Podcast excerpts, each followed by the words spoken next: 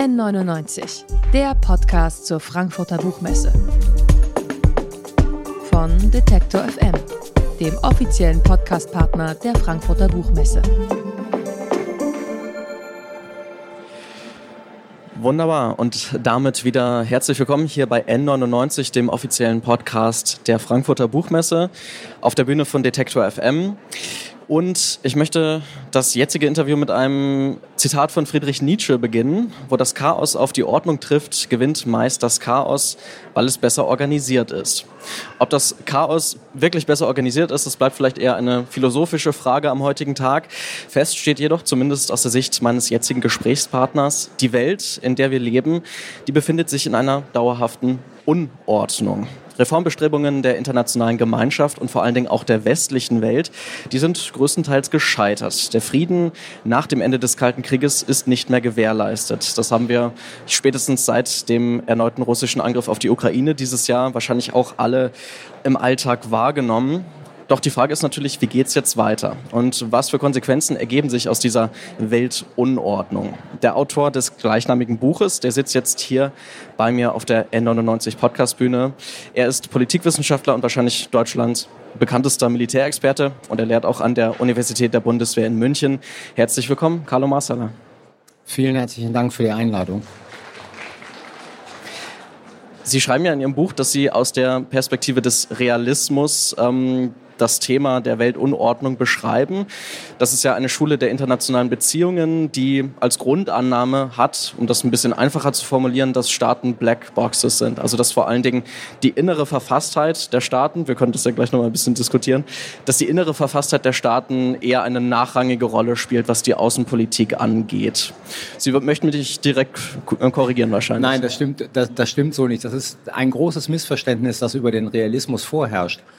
Also der strukturelle Realismus, der hat als Ausgangsfrage die Beobachtung, dass es manchmal in der internationalen Politik Situationen gibt, wo zwei Staaten, die intern völlig unterschiedlich strukturiert sind, also ich sage es jetzt mal beispielhaft, eine Demokratie und ein autokratischer Staat, sich in ein und derselben Situation exakt gleich verhalten. Und schließt daraus, wenn die sich gleich verhalten, dann kann die Erklärung für ihr Verhalten nicht im Inneren des Staates liegen. Dann muss die Erklärung für ihr Verhalten in der Struktur des internationalen Systems liegen. Der Realismus ist aber so klug, um zu sagen, wenn zwei intern unterschiedlich strukturierte Staaten sich in ein und derselben Situation unterschiedlich verhalten, dann liegt die Erklärung im Staat. Das heißt also, diese Blackbox-Annahme, die gilt nur für Situationen, wo sich Staaten ich sag Demokratie, Autokratie in einer bestimmten Situation exakt gleich in ihrem auswärtigen Verhalten äh, gerieren. Dann ist der Staat eine Blackbox, weil er nicht erklären kann, warum sie sich gleich verhalten. Verhalten sie sich unterschiedlich, gesteht auch der Realismus zu, muss man in den Staat gucken, um zu verstehen, warum Staat A diesen Weg geht, Staat B den anderen Weg dann lassen Sie uns doch mal auf die aktuelle Situation schauen. Vielleicht noch nicht auf die Ukraine, das können wir gleich noch mal ein bisschen ausführlicher machen, aber auf die Situation nach dem Kalten Krieg. Das ist ja auch so ein bisschen Ihre These, dass sich seitdem die Welt in einer Art Unordnung befindet, die sich immer weiter entwickelt hat. Was für eine Rolle spielt denn da die innere Verfasstheit von Staaten, wenn wir jetzt zum Beispiel die USA und Russland vergleichen? Also die These ist eine doppelte, die ich in diesem Buch entfalte. Die sagt sozusagen, nach dem Ende des Kalten Krieges fängt ein Prozess an, der dazu führt, dass diese Welt in Unordnung ist. Und gleichzeitig sage ich, dass die in Anführungszeichen westlichen Staaten durch eine bestimmte Politik massiv dazu beigetragen haben, dass diese Welt in Unordnung ist. Und äh, wenn man jetzt äh, auf Ihre Frage eingeht mit den USA und Russland, dann spielt Russland erstmal keine Rolle, weil die Sowjetunion ist implodiert, rauskam halt Russland und Russland war bis Mitte der 90er Jahre, Ende der 90er Jahre eigentlich kein Player in der internationalen Politik mehr. Es war extrem geschwächt, es hatte irrsinnige ökonomische Probleme und schied als Gestalter in der internationalen Politik aus. Viel wichtiger ist, ähm, sind die Vereinigten Staaten. Die Vereinigten Staaten kamen aus dieser Systemauseinandersetzung mit der Sowjetunion als die stärkste Macht im internationalen System raus. Militärisch, ökonomisch, die stärkste Macht. 1994 äh, sagte Madeleine Albright, die damalige Außenministerin, diesen schönen Satz, We are second to none. Also das heißt, kein Staat, keine Staatenkoalition auf dieser Welt ist in der Lage, die Machtfülle, die die Vereinigten Staaten haben, herauszufordern. Und wenn Sie die Frage stellen, was die Innenpolitik oder die interne Verfasstheit der USA jetzt für eine Rolle gespielt hat, dann ist es zunächst einmal, dann sind zwei Sachen zu ähm, berücksichtigen. Das eine ist dieses, wir sind second to none. Und das heißt letzten Endes auch, wir brauchen für die Verfolgung unserer politischen Interessen und Ziele eigentlich auch keine Partner und Verbündeten mehr. Weil unsere Machtfülle ist so groß, dass uns eh keiner in sozusagen der Entfaltung unserer Machtfülle hindern kann. Also brauchen wir auch keine Partner, die uns dabei helfen. Das ist schön, welche zu haben, aber wir brauchen sie de facto nicht, weil Partner bedeutet ja immer Kompromisse zu machen.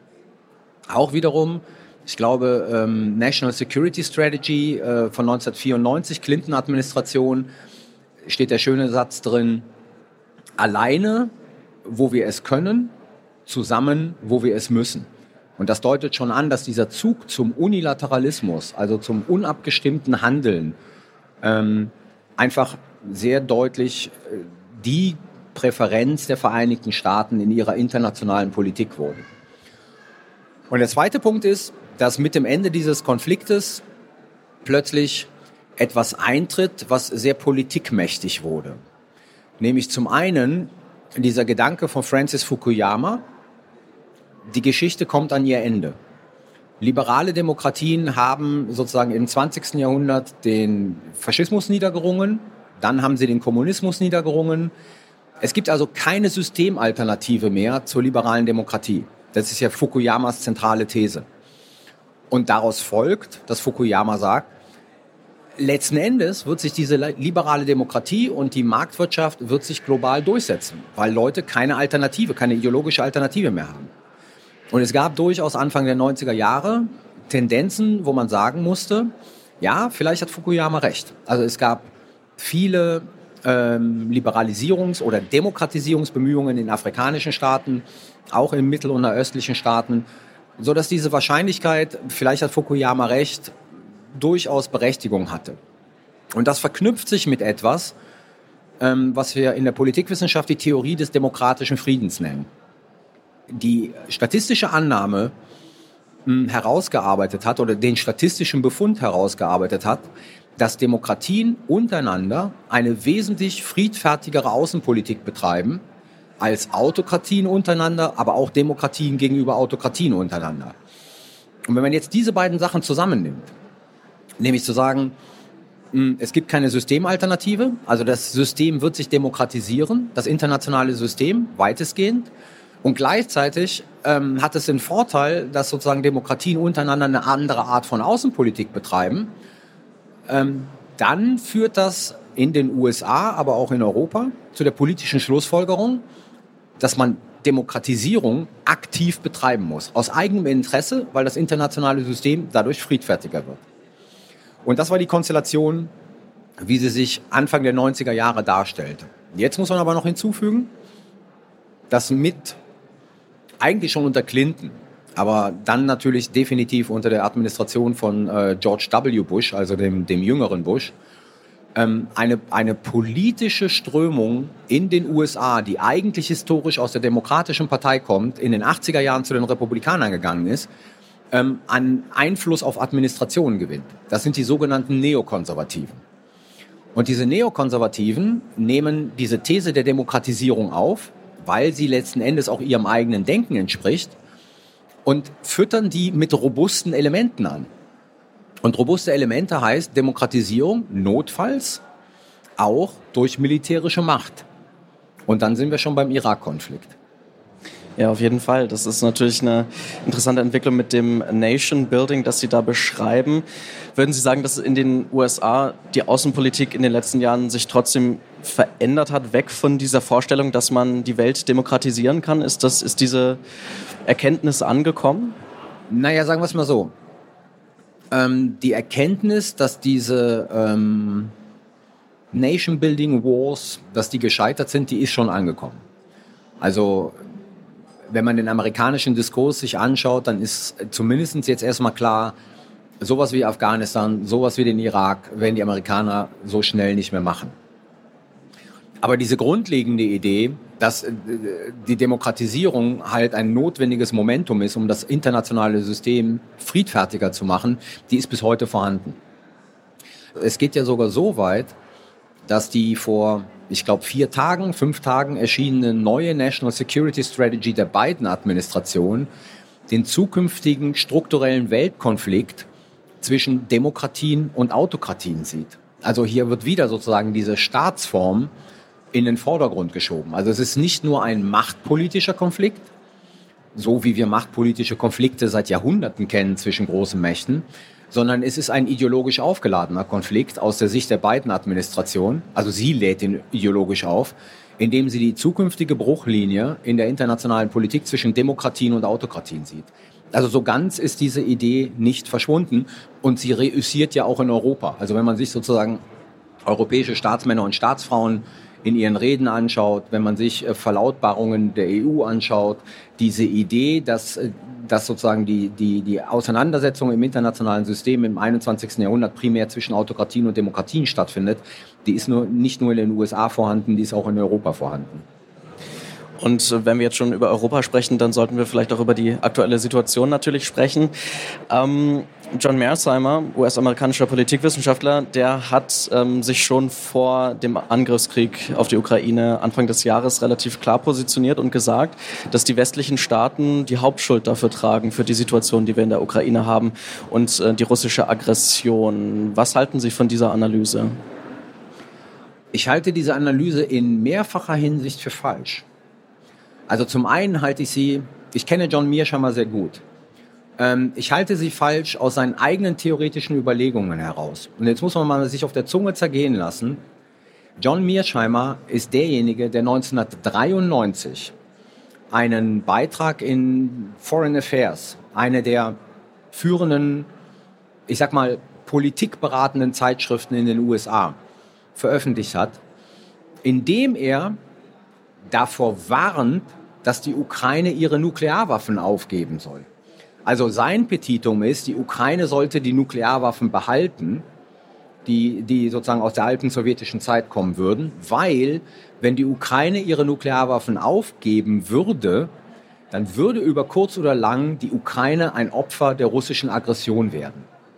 Und das widerspricht natürlich komplett dieser Idee, dass der russische Überfall auf die Ukraine primär bedingt ist durch die NATO-Politik, weil er schon 93, also das heißt, als die NATO noch gar keinen Appetit darauf hatte, sich nach Osten zu erweitern, ja, eigentlich prognostiziert hat, dass wenn die Ukraine ihre Nuklearwaffen aufgibt, es waren nie die ukrainischen Nuklearwaffen, aber ich, ich benutze diesen Terminus mal, ähm, dass sie dann letzten Endes über kurz oder lang irgendwann mal Opfer russischer Aggression wird. Das ist der erste Punkt. Also er widerspricht sich selber.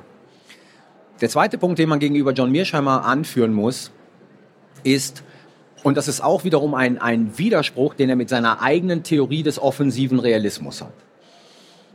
Also in, in, in einer bestimmten Spielart des Realismus, die nennt man dann die defensive Variante des Realismus, argumentiert man, dass Staaten eigentlich defensive Positionalisten sind. Das heißt, Staaten haben ihre Position im internationalen System und wenn die gefährdet ist, dann fangen sie an, sozusagen Macht zu akkumulieren, um ihre Position beizubehalten.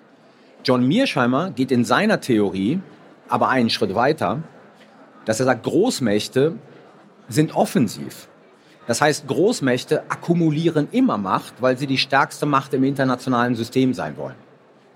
Und aus der Perspektive heraus lässt sich eine Großmacht nicht provozieren, sondern gehört sozusagen die jetzige Politik dazu, Macht zu akkumulieren.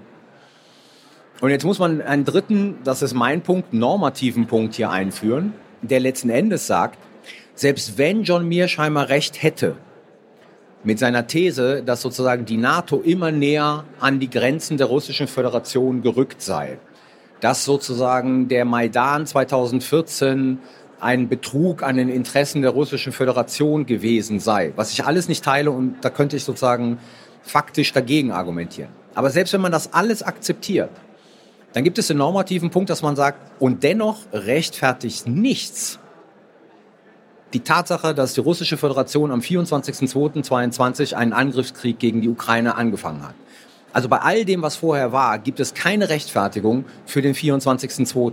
Also aus den drei Gründen würde ich sagen, John Mearsheimer widerspricht sich selber mit dem, was er früher geschrieben hat. John Mearsheimer widerspricht sich selber mit den zentralen Axiomen seiner eigenen Theorie. Und auf einer normativen Ebene ist es völlig egal, was vor dem 24.02. passiert ist, ähm, weil nichts rechtfertigt den Angriffskrieg. Jetzt haben Sie das Buch ja in der älteren Auflage ja schon vor ein paar Jahren geschrieben, nun nochmal mit dem Update sozusagen nach der Zeitenwende, die ja ein feststehender Begriff geworden ist in der deutschen Politik seit Ende Februar. Wie hat sich Deutschland denn verändert seitdem? Kann man tatsächlich davon sprechen, dass es zu einer neuen Außenpolitik gekommen ist oder entwickelt die sich gerade erst noch? Also meines Erachtens haben wir keine Zeitenwende. So, ob sie sich entwickelt, werden wir sehen, aber ich sehe momentan keinerlei Ansätze für eine Zeitenwende. Ich sehe eher, dass wir zurückgehen in den alten Modus, also in der Art und Weise, wie wir Politik betreiben, von vor dem 24.02. Wenn man sich Olaf Scholz Rede im Deutschen Bundestag mal genau durchliest, dann redet Olaf Scholz ja auch nicht davon, dass es eine Zeitenwende in der deutschen Außenpolitik geben soll. Er verwendet den Begriff Zeitenwende mit Blick sozusagen auf die veränderte internationale Situation. Das macht er, glaube ich, sieben oder achtmal. Aber er verknüpft damit nicht Zeitenwende für die deutsche Außenpolitik. Das ist dann so ein medialer Selbstläufer geworden. Ne? Ich benutze das auch immer, Zeiten, aber wenn man die Rede sich durchliest, da, da wird keine Zeitenwende für die deutsche Außenpolitik angekündigt. Was angekündigt wird, ist das Sondervermögen für die Bundeswehr. So. Und da muss man ganz einfach sagen, das Sondervermögen für die Bundeswehr wäre sicherlich ein Baustein einer Zeitenwende. Und wir haben das ja jetzt auch. Aber wenn man Zeitenwende in der deutschen Außenpolitik wirklich ernst meint, dann bedeutet das zuvorderst eine, sowohl bei der Politik als auch bei der deutschen Gesellschaft, äh, mentale Zeitenwende. Ja? Und da sehe ich nicht, dass die Politik sozusagen versucht, diese anzustoßen. Was wir haben, ist das Sondervermögen. Das ist jetzt sozusagen im Grundgesetz festgeschrieben. Das Geld ist da. Jetzt streitet man sich auf die übliche Art und Weise, ob die Anschaffungen richtig sind und wie der Prozess ist und so weiter und so fort. Aber mehr haben wir nicht. Wir haben vielleicht noch Olaf Scholz Prager Rede, wo er sich für Mehrheitsentscheidungen in der Europäischen Union ausspricht. Das ist ein zaghafter Versuch einer Initiative, bei der ich momentan auch nicht sehe, dass danach irgendwas gekommen ist. Und deshalb würde ich sagen, Zeitenwende ist spätestens zwei Wochen nach dem 24.02. im Schlamm versunken. Wir haben sie nicht. Auch nicht bei der Lieferung von Waffen an die Ukraine? Ist da eine Veränderung zu sehen? Nein, also das hat nichts mit der Zeitenwende zu tun. Ähm, zunächst einmal haben wir ja schon Waffen in äh, Krisengebiete geliefert. Also wir haben die Kurden mit Waffen ausgerüstet, um den IS zu bekämpfen. Und Syrien war zu dem Zeitpunkt ein heftiges Krisengebiet. Also da war erstmal nichts Neues. Dann haben wir den Schritt gemacht und da sehen Sie sozusagen, dass Zeitenwende eigentlich noch immer nicht richtig so angekommen ist. Ne? Dann ist dieser Schritt gemacht worden, nachdem die Regierung zunächst gesagt hat, russischer Angriff ganz, ganz schlimm, aber wir liefern keine Waffen in Krisengebiete. Ähm, dann glaube ich, ist am 25. wurde dann die Lieferung von Manpads und Strelas und sowas angekündigt. Warum ist das so passiert? Weil der engste Verbündete, mit dem wir die Position hatten, keine Waffen zu liefern, die Niederländer, einen Tag vorher umgeknickt sind und angekündigt haben, sozusagen, also tragbare Flugabwehrsysteme in die Ukraine zu liefern. So. Dann kommt der zweite große Schritt und der betrifft ja diese Anführungszeichen schweren Waffen. Ja? Und diese schweren Waffen sind geliefert worden oder ist angekündigt zu liefern während der ersten Rammstein-Konferenz. Das heißt, diese Konferenz, die die Amerikaner in Rammstein haben, wo 50 Staaten sitzen und ihre Waffenlieferungen in die Ukraine koordinieren.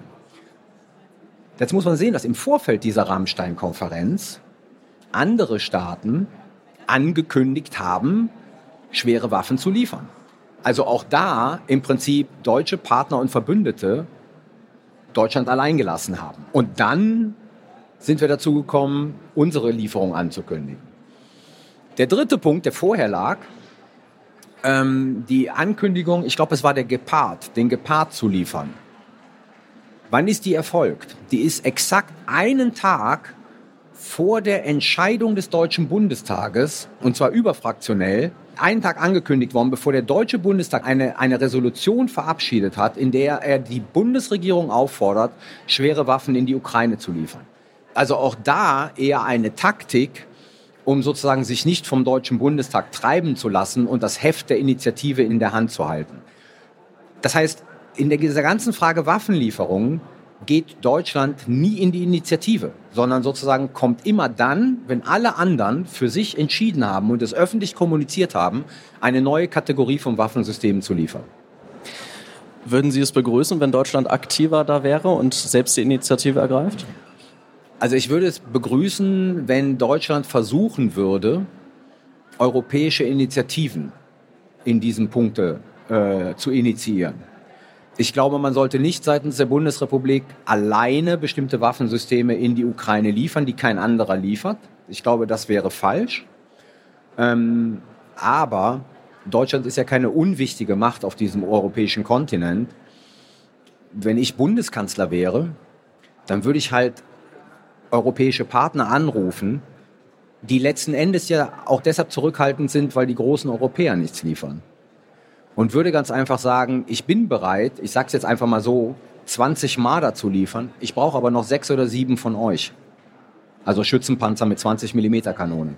Und ich bin mir sicher, dass diese sechs oder sieben kommen würden.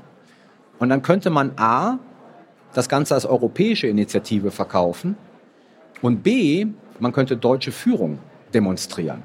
Und das erfolgt nicht.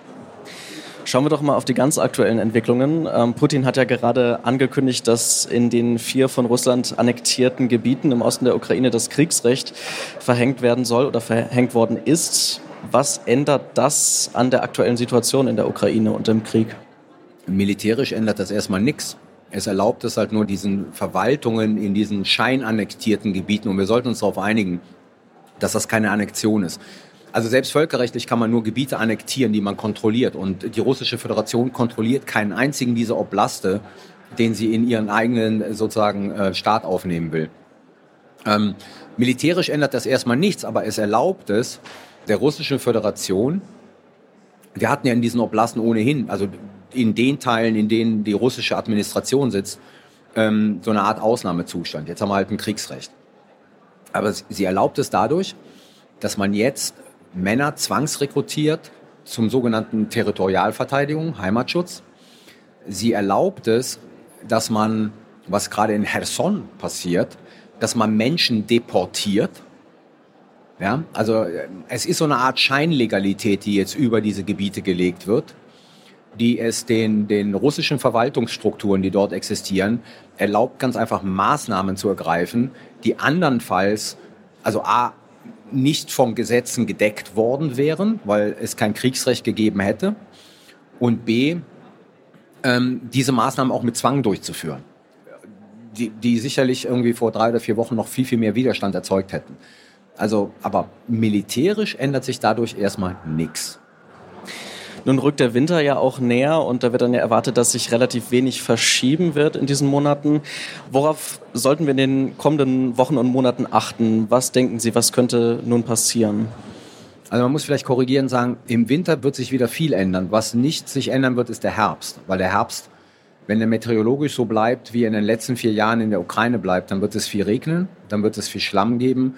Und viel Schlamm heißt, Kettenfahrzeuge können sich nicht außerhalb befestigter Straßen bewegen, was wiederum heißt, befestigte Straßen sind schlecht, weil die kennt jeder, da muss man Kolonne fahren, da kann man leicht sozusagen, also beide Seiten, ne, sowohl Russen als auch Ukrainer, ähm, da kann man leicht Opfer von Angriffen werden, die dann eine ganze Kolonne zum Stoppen bringen können. Und dann hat man sozusagen Ziele, die wie an der Leine aufgehängt sind äh, zum Beschießen. Äh, Im Winter gefriert der Boden, dann kann man wieder abseits der befestigten Straßen fahren, dann kann man wieder großräumige Operationen durchführen man sollte auf zwei Sachen momentan achten. Cherson, die möglicherweise, alles deutet darauf hin, aber die Ukrainer haben ja schon zweimal sehr überraschende Sachen gemacht. Ähm, möglicherweise eine ähm, umfassende Offensive mit Blick auf Cherson. Und da stellt sich dann die Frage, ob Russland wirklich den Staudamm sprengen wird. Sollte Russland den Staudamm sprengen, was aus russischer Perspektive vielleicht militärisch Sinn macht, was aber eine unglaubliche humanitäre Katastrophe auslösen würde, ähm, dann, dann haben wir sicherlich noch ein verändertes Bild in der Ukraine. Herson einzunehmen seitens der Ukraine ist aus mehreren Gründen wichtig. Einmal eine hohe symbolische Bedeutung. Herson ist die einzige Hauptstadt eines Oblasts, den die russische Armee erobert hat und gehalten hat bis jetzt. Also die symbolische Bedeutung wäre die, im Prinzip die, die größte, wichtigste Stadt, die sie eingenommen haben, verlieren sie wieder.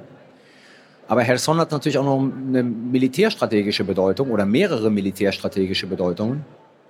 Wenn Sie Herson kontrollieren, kontrollieren Sie zum einen die Trinkwasserzufuhr zur Krim. Und wenn Sie die abstellen, wird die Situation für die, für die Soldaten, die russischen Soldaten auf der Krim sozusagen dramatischer, perspektivisch. Weil die dann mit genügend Trinkwasser zu versorgen, ist halt ein großes logistisches Problem für die russische Föderation. Der zweite Punkt ist aber, wenn Sie Herson kontrollieren, dann wird es fast unmöglich für die russische Föderation, Odessa zu erobern weil das ist der Weg sozusagen der, der, der Bodentruppen, den sie dann nehmen müssen. Und wenn sie das verhindern und sie haben sozusagen Odessa auf der einen Seite frei, sie haben kontrollieren Herson, dann verhindern sie dadurch, dass die Russen eine ihrer taktischen Ziele erreichen, nämlich diese Landbrücke ja, vom Donbass bis hin zur Krim unter ihre Kontrolle zu bringen. Und warum ist diese Landbrücke so wichtig? die ist natürlich einmal mit Blick auf die Gebiete wichtig. Ja, also wer wie viele Gebiete kontrolliert. Die ist aber auch deshalb wichtig, also das zu verhindern, wenn die Russen diese Landbrücke kontrollieren und sich dort dauerhaft festsetzen, dann schneiden sie den Rest der Ukraine vom Zugang zum Wasser ab. Und wenn man weiß, dass die Ukraine zwei sozusagen volkswirtschaftliche große Einnahmequellen hat, Schwerindustrie, die im Donbass ist, die zum großen Teil von den Russen kontrolliert wird oder zerstört ist. Und Weizenausfuhr. Acht Prozent sozusagen der weltweiten Weizenexporte äh, kommen aus der Ukraine. Wenn Sie den Weizen über Land transportieren müssen, wird es teurer. Und damit wird die Ukraine auf dem Weltmarkt natürlich weniger konkurrenzfähig. Also das heißt, die Kontrolle über dieses Territorium schwächt dauerhaft, egal wie dieser Krieg ausgehen wird, schwächt dauerhaft ganz einfach die zukünftige Ukraine. Ohne Schwerindustrie, ohne die Möglichkeit, über Wasser zu exportieren, brechen der Ukraine auch zukünftig wichtige Einnahmequellen weg. Soweit die Einschätzung von Politikwissenschaftler und Professor für internationale Politik Carlo Marsala. Sein Buch Weltunordnung ist in einer neuen Auflage im Verlag CH Beck erschienen, hat 199 Seiten und kostet im Taschenbuch 16,95 Euro. Vielen Dank für Ihre Einblicke. Ich danke Ihnen für die Einladung. N99, der Podcast zur Frankfurter Buchmesse. Von Detektor FM, dem offiziellen Podcastpartner der Frankfurter Buchmesse.